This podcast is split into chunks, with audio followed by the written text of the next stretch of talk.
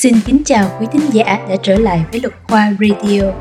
Bạn đang lắng nghe bài viết Phật giáo miền Nam sau 30 tháng 4 năm 1975 khi các nhà sư vỡ mộng, của tác giả Trần Phương.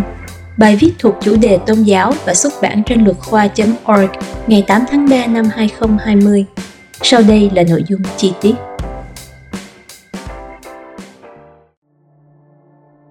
Vào tháng 11 năm 1975. Mùa mưa ở miền Nam sắp hết, nhưng không khí căng thẳng mà quân giải phóng đem đến thì chỉ mới bắt đầu.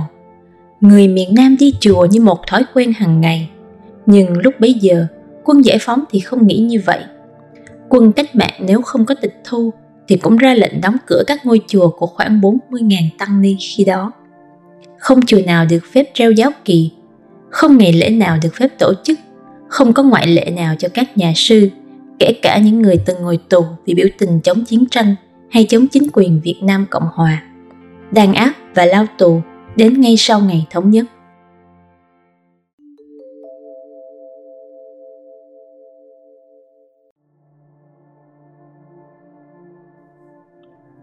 mười hai tăng ni chùa Dược Sư tự thiêu.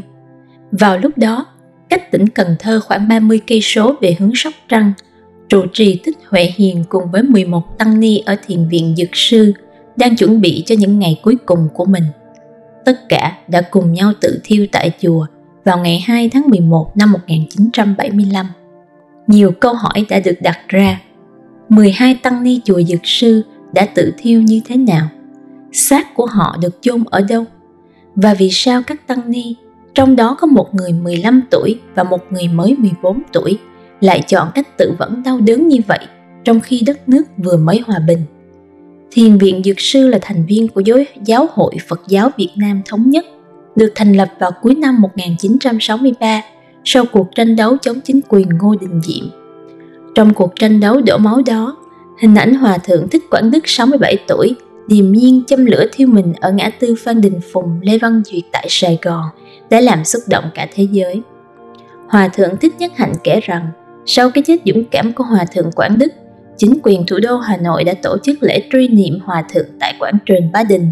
Dân chúng kéo đến đông không khác gì ngày Hồ Chí Minh đọc tuyên ngôn độc lập. Nhưng thảm kịch tại chùa Dược Sư thì đã mau chóng bị vùi lấp. Giáo hội Phật giáo Việt Nam thống nhất và chính quyền lúc đó đã có những ý kiến trái ngược nhau về bi kịch này. Ba tuần sau thảm họa chùa Dược Sư, theo nhật báo Chicago Tribune, Hòa Thượng Thích Trí Thủ, viện trưởng viện hóa đạo của Giáo hội Phật giáo Việt Nam thống nhất lúc bấy giờ. Người sau này trở thành chủ tịch đầu tiên của Giáo hội Phật giáo Việt Nam vào năm 1981, đã gửi thư đến chính phủ cách mạng lâm thời miền Nam để khiếu nại. Hòa thượng Trí Thủ nói rằng, cán bộ cách mạng đã tịch thu chùa Dược Sư và cả thi thể của các tăng ni. Bức thư được gửi cùng với thư tuyệt mệnh của trụ trì Huệ Hiền, trong đó ghi lại tên tuổi của 11 tăng ni và lý do tự thiêu là để yêu cầu chính phủ cách mạng tôn trọng triệt để tự do tín ngưỡng của các tôn giáo đúng mức. Trong thư, ông nói bi kịch chùa Dược Sư xảy ra sau khi cán bộ cách mạng cấm chùa treo cờ Phật giáo và cầu siêu cho những nạn nhân chiến tranh. Các tăng ni được yêu cầu ăn và nói một cách bình thường như mọi người khác để học theo những con đường của cách mạng. Cán bộ ra lệnh Đại Đức Huệ Hiền phải cắt nghĩa cho các tăng ni về chiến thắng quang vinh và lịch sử của cách mạng, động viên họ tham gia sinh hoạt chính trị trong các tổ chức của cách mạng lúc bấy giờ. Hòa thượng trí thủ viết trong thư, qua vụ việc trên, chúng tôi hy vọng ông, một lãnh đạo của chính phủ lúc bấy giờ, và chính phủ cách mạng sẽ lưu tâm đến những gì đang diễn ra ở cấp cơ sở. Chúng tôi không muốn tin rằng vụ việc đáng tiếc trên, cũng như nhiều vụ việc liên quan đến tự do tôn giáo khác, phản ánh chính sách của mặt trận giải phóng dân tộc và chính phủ cách mạng lâm thời. Đáng lẽ chúng tôi nên đến gặp ông để trình chi tiết và kín đáo hơn là gửi bức thư này. Tuy nhiên, một cuộc họp như vậy có vẻ là bất khả thi. Kể từ khi thống nhất, chúng tôi đã xin gặp chính phủ ba lần để nói về quan điểm của giáo hội đối với vấn đề tôn giáo, nhưng liên tiếp bị từ chối. Tương tự như yêu cầu xin gặp chính phủ cách mạng, bức thư của Hòa Thượng Trí Thủ vẫn không được hồi đáp. Sau biến cố 30 tháng 4 năm 1975, báo chí trong nước bị chính quyền kiểm soát, các phóng viên quốc tế đã rời khỏi miền Nam. Mọi biến động lúc đó đều không được đưa tin kịp thời. Phải gần đến một năm sau, báo chí quốc tế mới đưa tin về thảm kịch chùa Dược Sư. Sau đó, Tổ chức Nhân quyền Ân xá quốc tế đã gửi thư đến Bộ Nội vụ Việt Nam vào tháng 9 năm 1976 để yêu cầu cung cấp thêm thông tin. Khoảng 6 tháng sau, Bộ Nội vụ đã hồi đáp bức thư đó bằng một giải thích rất bất ngờ. Chính phủ cho rằng, theo lời khai của các nhân chứng, thì ông Phạm Văn Có, tên khai sinh của Đại Đức Huệ Hiền, đã giết hại hai ni cô lần lượt vào năm 1972 và vào năm 1974 sau khi ông ta làm hai người này mang thai và vẫn tiếp tục hành động vô đạo đức của mình sau ngày giải phóng. Theo tuyên bố của chính phủ, vì sợ việc làm của mình bị lộ ra ngoài, ông Có đã quyết định tự sát trước khi đốt chùa và tự thiêu mình. Ông đã giết chết 11 người khác trong chùa, trong đó có hai thiếu niên. Trong một bài viết vào năm 1992, Hòa Thượng Thích Quảng Độ, lúc đó là Tổng Thư ký Viện Hóa Đạo của Giáo hội Phật giáo Việt Nam Thống nhất, sau này trở thành tăng thống thứ năm của giáo hội, nói rằng ông và các vị hòa thượng thích thiện minh, thích huyền quang không chấp nhận lời giải thích đó của chính quyền. Hòa thượng Quảng Độ đã tham gia một cuộc điều tra của chính quyền. Sau cuộc điều tra, ông đã từ chối công nhận bản kết luận của chính quyền vì nội dung kết luận không đúng với bức thư tuyệt mệnh của Đại Đức Huệ Hiền.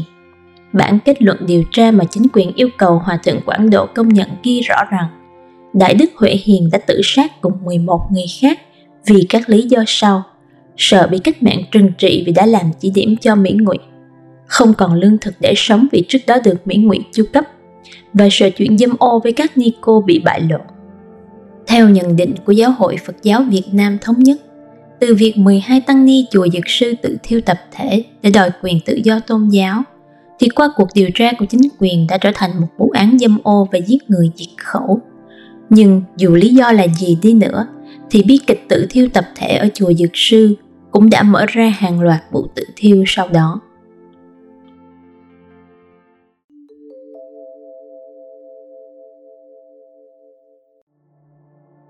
Yêu nước là yêu chủ nghĩa xã hội. Ngay trước ngày 30 tháng 4 năm 1975, nỗi sợ chế độ Cộng sản đã khiến hàng vạn người chạy khỏi miền Nam, nhưng cũng không ít gia đình đã chọn ở lại.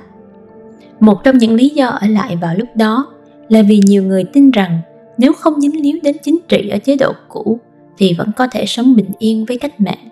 Đối với các tăng ni, Phật tử nhiệt thành của khối ấn quan thì lại càng có nhiều lý do hơn nữa để lợi, để ở lại với đất nước.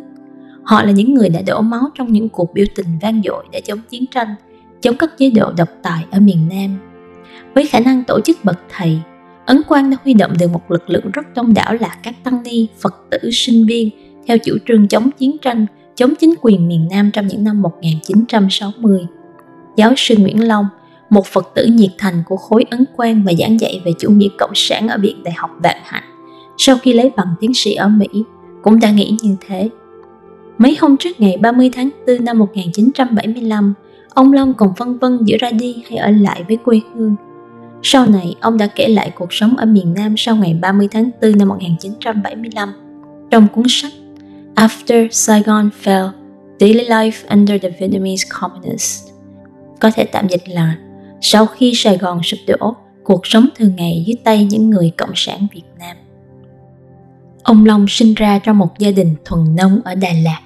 Khi còn là sinh viên ở Sài Gòn, ông cùng với những sinh viên khác ở tuyến đầu của phong trào sinh viên Phật tử chống chính quyền miền Nam từ Ngô Đình Diệm, chính quyền của tướng Nguyễn Khánh, rồi chính quyền Nguyễn Văn Thiệu. Ông từng bị bắt giam hai lần và được hai hòa thượng thích huyền quang và thích mãn giác thuộc khối ấn quan can thiệp thì mới được thả ra. Do đó tôi không cảm thấy mình cùng loại với những người miền Nam khác mà Cộng sản cho là ngụy quân hay ngụy quyền, nghĩa là có liên quan trực tiếp hay gián tiếp với chế độ cũ hay chính sách của Mỹ. Nhiều người Việt ở các vị trí xã hội khác cũng có thái độ tương tự. Điều này đặc biệt đúng với các luật sư, bác sĩ, kỹ sư, nhà báo hay nhà văn. Hầu hết họ cảm thấy mình không phạm tội và không có mối quan hệ với chính trị trong quá khứ, do đó không lý do để rời khỏi Việt Nam. Và hơn nữa, ông Long là người có cảm tình với chủ nghĩa cộng sản. Ông cho biết, tôi thú nhận rằng trong một vài khía cạnh chủ nghĩa cộng sản đối với tôi đã ngày càng hoàn thiện hơn thực tế hơn và nhân văn hơn bất kỳ học thuyết phương Tây hay phương Đông nào mang lại. Nhưng mọi lý do kể trên đã thành con số 0 sau ngày 30 tháng 4 năm 1975. Ông Long bị buộc phải đi học tập chính trị. Cán bộ liên tục theo dõi ông, hàng xóm và kể cả con trai của ông cũng bị chính quyền dùng để dò la xem ông đã nói gì, làm gì lúc ở nhà. Vì cách mạng cho rằng ngụy thầy còn nguy hiểm hơn là ngụy quân. Chính quyền đã thành lập hàng loạt các hội yêu nước để giáo dục và phân loại các thành phần công dân. Các phiên đấu tố diễn ra ở khắp nơi, tất cả các hoạt động đi lại đều phải xin phép, mọi người trong nhà ông đều phải trình diện vào khung giờ nhất định. Nhận thức của mọi người về bản thân mình và những người theo cộng sản đã khác nhau quá xa. Chúng tôi đã sớm thấy rằng xã hội dưới chế độ cộng sản, mọi thứ đã bị chính trị hóa nhiều hơn bất cứ đánh giá nào của chúng tôi.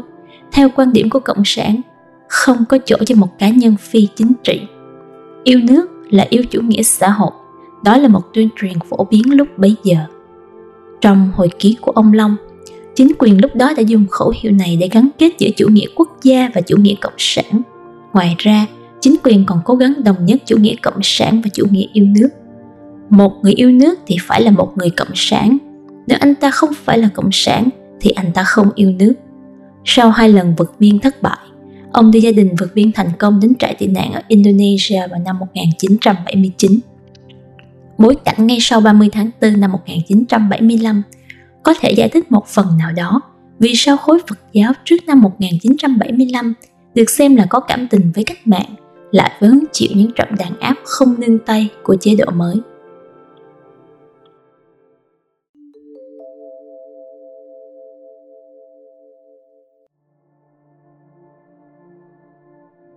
ấn quan dưới tay chính quyền cộng sản.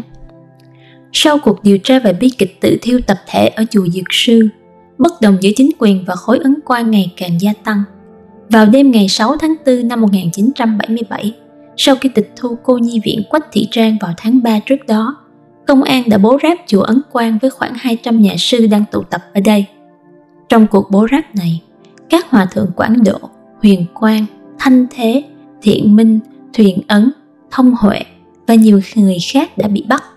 Ngay sau đó, phái đoàn Phật giáo Hòa Bình tại Pháp do Thiền sư Thích Nhất Hạnh đứng đầu đã tuyên bố rằng có 120 tăng ni miền Nam sẵn sàng tự sát để phản đối chính quyền đàn áp tôn giáo. Lúc bấy giờ, báo chí độc lập không còn hiện diện ở miền Nam như trước kia. Quân cách mạng đã kiểm soát mọi kênh truyền thông. Các vụ đàn áp Phật giáo phải mất rất nhiều thời gian mới đến được báo chí quốc tế. Khoảng 6 tháng sau cuộc bố ráp vào chùa Ấn Quang, Hòa Thượng Thích Mãn Giác, Phó Hiệu trưởng của Viện Đại học Vạn Hạnh, Ủy viên Trung ương trong Giáo hội Phật giáo Việt Nam Thống nhất đã vượt biên đến Paris, Pháp để tố cáo cuộc đàn áp đạo Phật đang diễn ra rất trầm trọng ở miền Nam. Ông nói mình đã mang theo nhiều tài liệu về xung đột giữa Phật giáo và chính quyền Cộng sản. Chế độ mới đang theo đuổi chính sách triệt hạ các cộng đồng tôn giáo ở đất nước chúng tôi. Hàng trăm các tăng ni bị bắt hàng trăm các ngôi chùa bị tịch thu rồi bị biến thành cơ quan hành chính các tượng phật bị hạ xuống để đập phá không được tổ chức lễ phật đản như một ngày lễ quốc gia Hòa thượng Mãn Giác nói với báo giới vào tháng 11 năm 1977. Đảng Cộng sản dường như không hiểu, cũng không khoan dung về ước vọng sâu sắc nhất của chúng tôi. Chúng tôi đã rất đau khổ vì bị ngược đãi, kỳ thị và đàn áp. Phong trào Phật giáo của khối ấn quan không tranh giành quyền lực chính trị, mà đòi hỏi sự khoan dung và quyền được tham gia xây dựng đời sống không phải như một cái máy mà bằng khối óc và trái tim. Hãng tin Reuters lúc đó đã dẫn tin rằng khối ấn quang đã bị mất sức ảnh hưởng ở miền Nam và bị chia rẽ trầm trọng kể từ khi nhà nước thành lập Hội Phật giáo yêu nước. Hòa thượng Mãn Giác nói Hòa thượng Thích Trí Quang, một trong các nhà sư nổi tiếng nhất thời Việt Nam Cộng Hòa thuộc khối ấn quang vì chống chiến tranh và chống chế độ cũ rất quyết liệt có lẽ đang bị người cách mạng giam giữ tại chùa.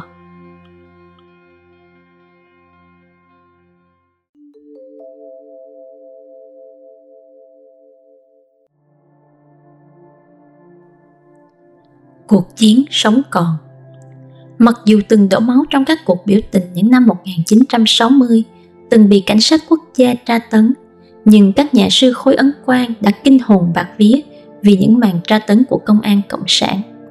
Trong một bài phỏng vấn, Hòa Thượng Thích Thiên Quang hoặc có lẽ là Thích Thiện Quang, phó trụ trì chùa Ấn Quang, đã tiết lộ về màn tra tấn của chính quyền sau khi ông vượt biên đến Indonesia vào tháng 6 năm 1979. Sau năm 1975, ông cho biết mình bị giam cầm trong 2 năm trước khi được thả vào năm 1977. Ông cũng nói rằng chuồng cọp của chính quyền Nguyễn Văn Thiệu dùng không là gì so với mạng tra tấn mà Hòa Thượng Trí Quang trải qua trong nhà tù Cộng sản. Hòa Thượng Trí Quang bị bắt nằm trong một cái hố như quan tài và không thể ngồi dậy trong suốt 16 tháng. Mỗi ngày ông được cho ra ngoài 15 phút để vận động và tắm rửa. Vì vậy mà hai chân của ông bị teo lại khi được cho về chùa vào năm 1977. Hòa Thượng Thiện Quang nói, lúc ông rời khỏi Việt Nam thì Hòa Thượng Trí Quang vẫn đang phải ngồi xe lăn, học cách đi lại bằng đôi nạn và bị giam giữ tại chùa. Trong số những người bị bắt của khối ấn quang thì chỉ có ba người nữa được thả ra và cũng bị cấm ra khỏi chùa. Vào lúc đó, chùa Ấn Quang bị canh giữ nghiêm ngặt và Phật tử chỉ được đến chùa thắp nhang hai lần trong tháng. Vào cuối năm 1978, sau khi Hòa Thượng Thiện Minh đã chết trong trại giam, chính quyền đưa các hòa thượng của khối Ấn Quang ra xét xử với nhiều tội danh khác nhau. Dưới áp lực quốc tế, các hòa thượng Quảng Độ và Thanh Thế được trắng án. Hai hòa thượng Huyền Quang và Thuyền Ấn bị tuyên án 2 năm tù treo. Hòa thượng Thông Huệ bị tuyên án 3 năm tù giam. Hòa thượng Thiên Quang nói rằng mâu thuẫn giữa Phật giáo và chính quyền sau năm 1975 đã bắt đầu từ vụ 12 tăng ni chùa Dược Sư tự thiêu ở Cần Thơ. Ông cho biết, trong năm 1977 đến năm 1978, miền Nam đã có thêm 18 tăng ni khác tự thiêu riêng lẻ và các tôn giáo khác như Cao Đài, Phật giáo Hòa Hảo, Thiên Chúa giáo cũng đang bị đàn áp nặng nề không kém gì Phật giáo. Khi được hỏi tại sao các nhà sư ấn quan phải tranh đấu với chế độ cộng sản sau khi đã gây ra quá nhiều rắc rối cho chính quyền ông Thiệu, ông trả lời dưới chế độ của ông Thiệu, chúng tôi chỉ chống tham nhũng mà thôi. Bây giờ dưới chế độ cộng sản, chúng tôi không thể tồn tại được. Giờ đây, chúng tôi phải chiến đấu để sống hoặc chết. Sau ngày 30 tháng 4 năm 1975, Phật giáo miền Nam đã bước chân vào một bi kịch mới. Số vụ các tăng ni đã chết vì tự thiêu bị che giấu. Tổng số các tăng ni bị giam giữ, chết trong trại giam từ sau ngày 30 tháng 4 năm 1975 không được tiết lộ. Tổng số các chùa bị đập phá và tịch thu không được công bố. Chính phủ chưa bao giờ thừa nhận đã đàn áp Phật giáo miền Nam. Đến những năm 1990, các vụ tự thiêu vì đàn áp tôn giáo vẫn còn tiếp diễn.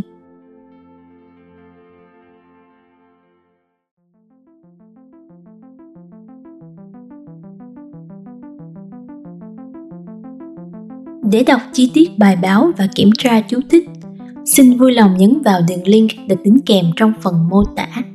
Hãy đăng ký theo dõi Luật Khoa Radio trên Spotify và YouTube để cập nhật thêm nhiều nội dung mới.